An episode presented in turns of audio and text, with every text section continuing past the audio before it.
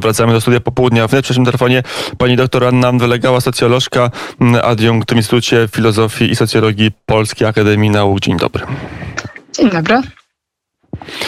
I książka. Pani doktor w swojej pracy zajmuje się pamięcią w historii, pamięcią społeczną. Książka pamięci dotycząca Był dwór, nie ma dworu, reforma rolna w Polsce.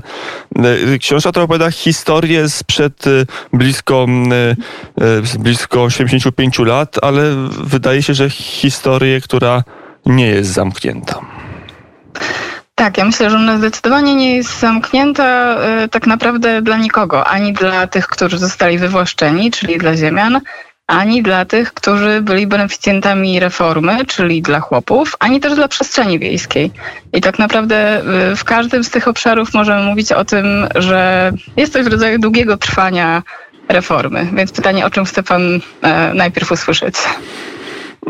To najpierw zadam pytanie o to, jak do tego doszło, że dwór szlachecki, coś, co chyba jest jednym z najgłębiej wyrytych w polskiej świadomości społecznej, narodowej symboli kulturowych, politycznych, w ciągu kilku lat, 2-3 lat znika. Znika z przestrzeni polskiej polityki, polskiej także przestrzeni gospodarczej.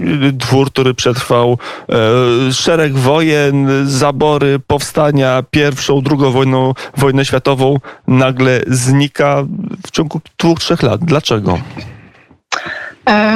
Myślę, że trzeba zacząć od tego, że reforma rolna nie była wymysłem komunistów, bo tak naprawdę miały ją w programie wszystkie partie polityczne konspiracyjne, działające w podziemiu.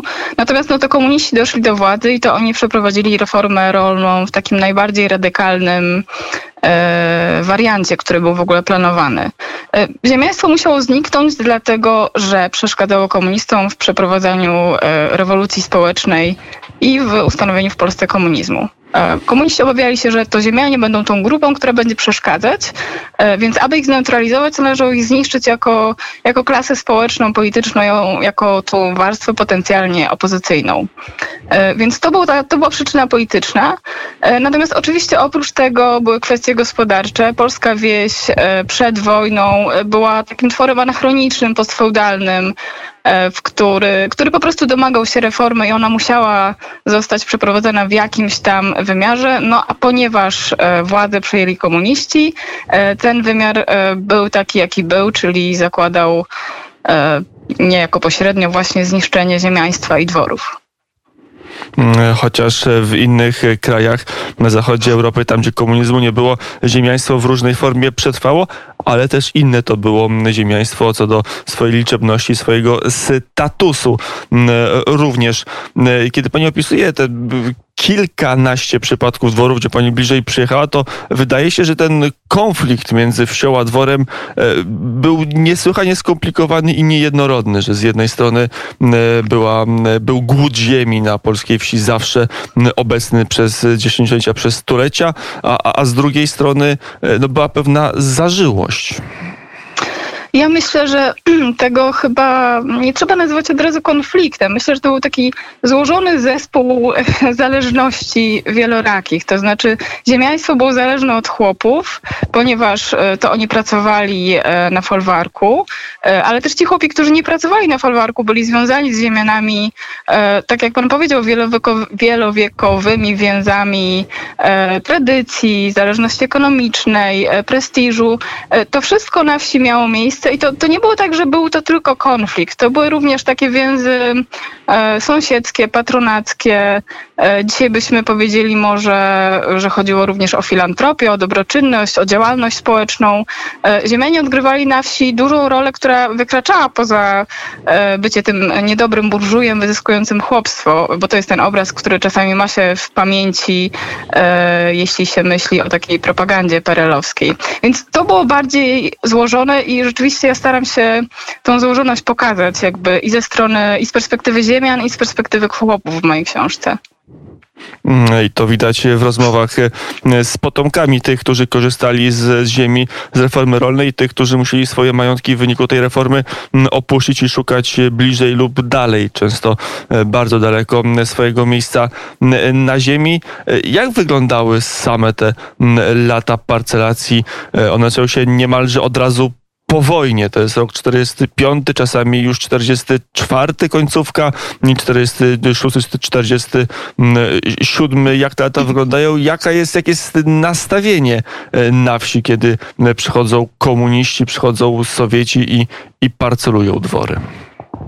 Tak, to rzeczywiście jest tuż po wojnie, albo wręcz jeszcze w czasie trwania działań wojennych, dlatego że dekret o reformie rolnej to jest przecież wrzesień 44, więc w momencie, kiedy jeszcze w Polsce Zachodniej, na przykład w Wielkopolsce, no przecież są Niemcy, to w Lublinie już jest dekret o reformie rolnej i w Lubelskiem na Białostoczyźnie zaczyna się parcelacja ziemi. I to rzeczywiście wygląda tak, że najpierw przychodzą Sowieci, oni nie zajmują się parcelacją, natomiast oni pokazują, kto tu rządzi i co się będzie odbywało. Czasami na przykład stawiają dziedzica pod ścianą i urządzają taki sąd zbliżony do linczu, chociaż akurat do samego linczu rzadko dochodzi, ale jakby to jest istotne, że coś takiego się zaczyna dziać.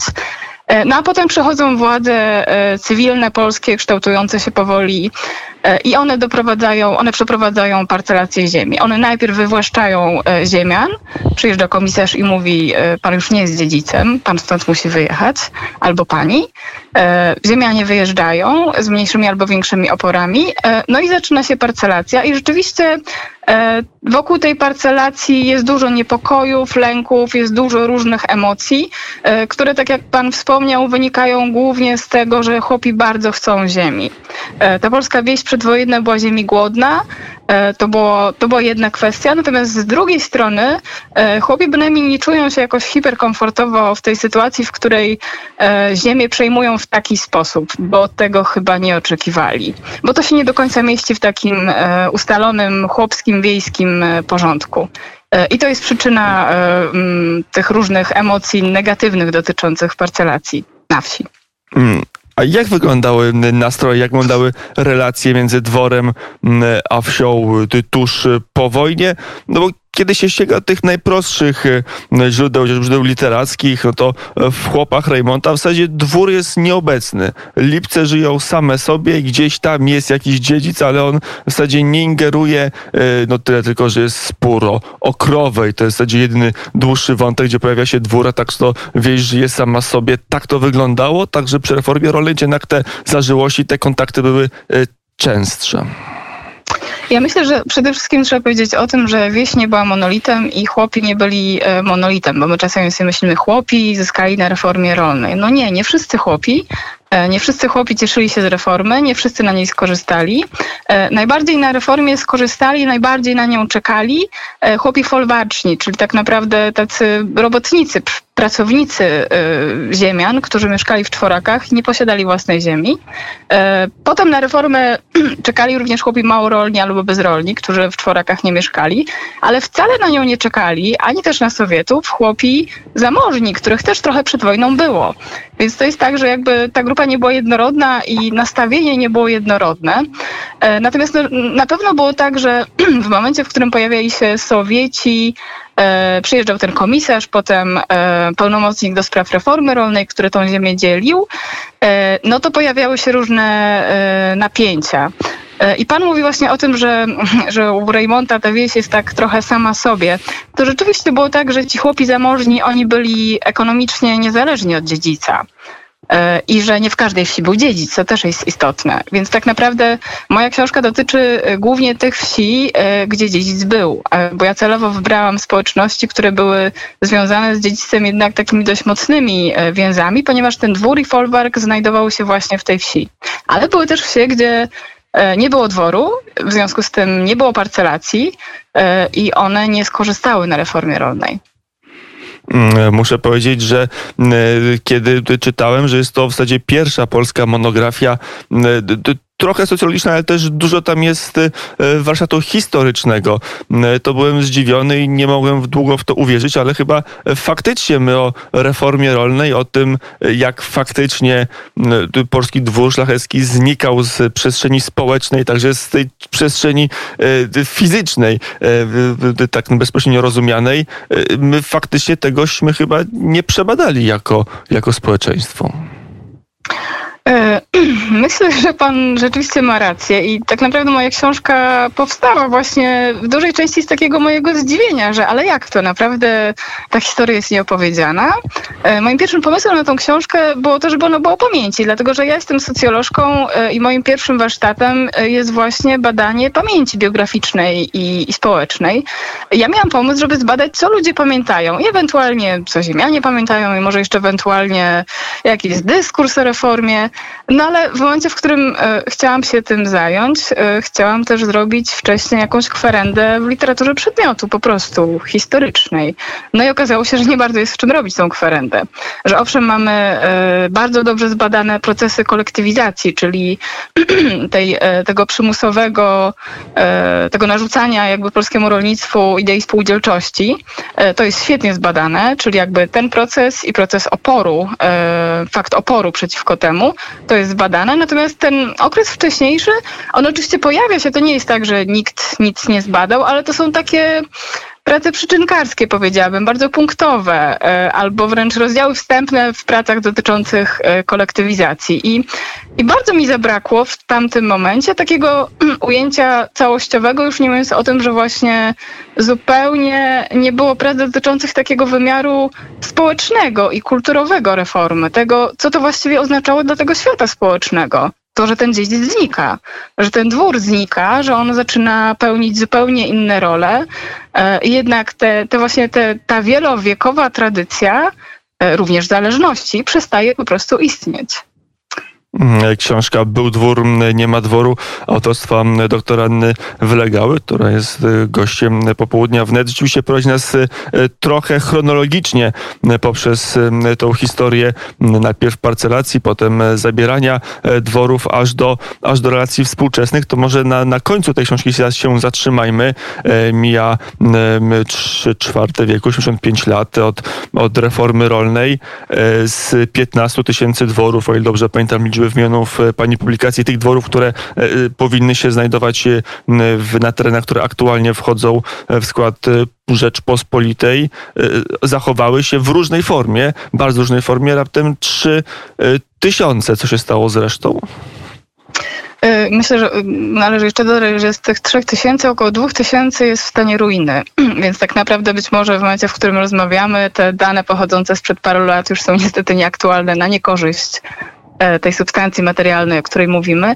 Co się stało? No problem jest taki, że o ile i władza, i wieś miała pomysł na to, co zrobić z pańską ziemią, to nie do końca był pomysł na to, co zrobić z pańskimi domami. One tuż po wojnie przede wszystkim pełniły funkcje mieszkalne, dlatego że wieś polska była zniszczona i po prostu brakowało mieszkań, więc tam się wprowadzali chłopi, to były mieszkania komunalne.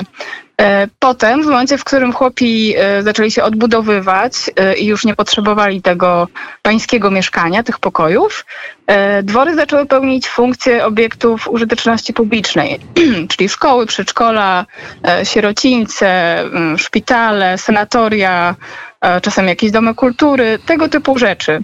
No i to tak sobie trwało i tak naprawdę oczywiście po drodze były pewne straty, dlatego że tu się zapruszył ogień. Ja piszę o tym, jak delikatną kwestią były pożary we dworach. Dwory bywały podpalane z zemsty, z niechęci, czasami z zaniedbania. Natomiast tak naprawdę największe szkody, pomijając oczywiście przejście frontu Sowietów i tak dalej, największe szkody tej substancji dworskiej niestety wyrządziła bezradność i bezczynność władz chyba głównie po 1989 roku, kiedy to nie było żadnego pomysłu na to, co zrobić z tymi dworami, które no wciąż tak naprawdę podpadają pod dekret o reformie rolnej, więc nie można ich po prostu oddać, ale już przestają być użyteczne. Więc większość z tych dworów, może nie większość, źle powiedziałam, ale bardzo wiele z tych dworów, które nie przetrwały, zostały wykończone niestety w czasie III Rzeczpospolitej, a nie w czasach komunistycznych. nie przetrwały próby twardego kapitalizmu. A w tkance społecznej, na ile tak jest, że po tych 75 latach mieszkańcy wsi, gdzie był dwór, gdzie było blisko do dworu, cały czas niosą tą pamięć? I jaka jest ta pamięć? To jest pamięć tęsknoty, pamięć wrogości? Jak współcześni mieszkańcy wsi odnoszą się do dworów i do ziemian? Bo niektórzy czasami wracają, przyjeżdżają, niektórzy odzyskują, inni kupują niezwiązani z rodzin, więc ta relacja cały czas jakoś tam funkcjonuje. Tak, ta relacja funkcjonuje w pamięci, myślę, że w takiej wyobraźni społecznej ona trwa i wraca, tak jak pan mówi. I bardzo wiele zależy od tego, mówiąc krótko, kim był ostatni dziedzic. Bo tak jak mówiłam, no ziemianie byli różni, to nie byli krwiopijcy wszyscy jak jeden, natomiast też nie było tak, że każdy ziemianin był filantropem, opiekunem chłopstwa i działaczem społecznym. Były różne relacje z wsią i tak naprawdę od tego, jak one wyglądały, zależy ta pamięć. Lepsza albo gorsza. Natomiast na pewno najbardziej intensywna w tym najstarszym pokoleniu, które jeszcze pamięta dziedzica, które było związane takimi więzami osobistymi, relacjami osobistymi z tą rodziną ziemiańską wywłaszczoną.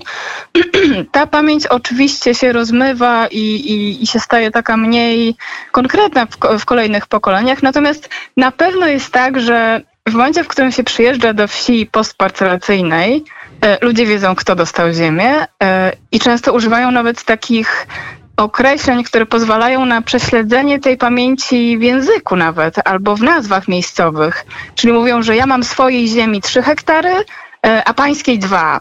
I mówi to 40-latek. Albo na przykład mówi, że ja mam łąkę na pańskim, a on ma na chłopskim. I w tym widać, jak głęboko siedzi w ludziach to, co się wtedy stało. I oczywiście pewne rzeczy zanikają, tak? Zanikają podziały społeczne z czasów wojny, czy też te podziały, które potem były konsekwencją parcelacji.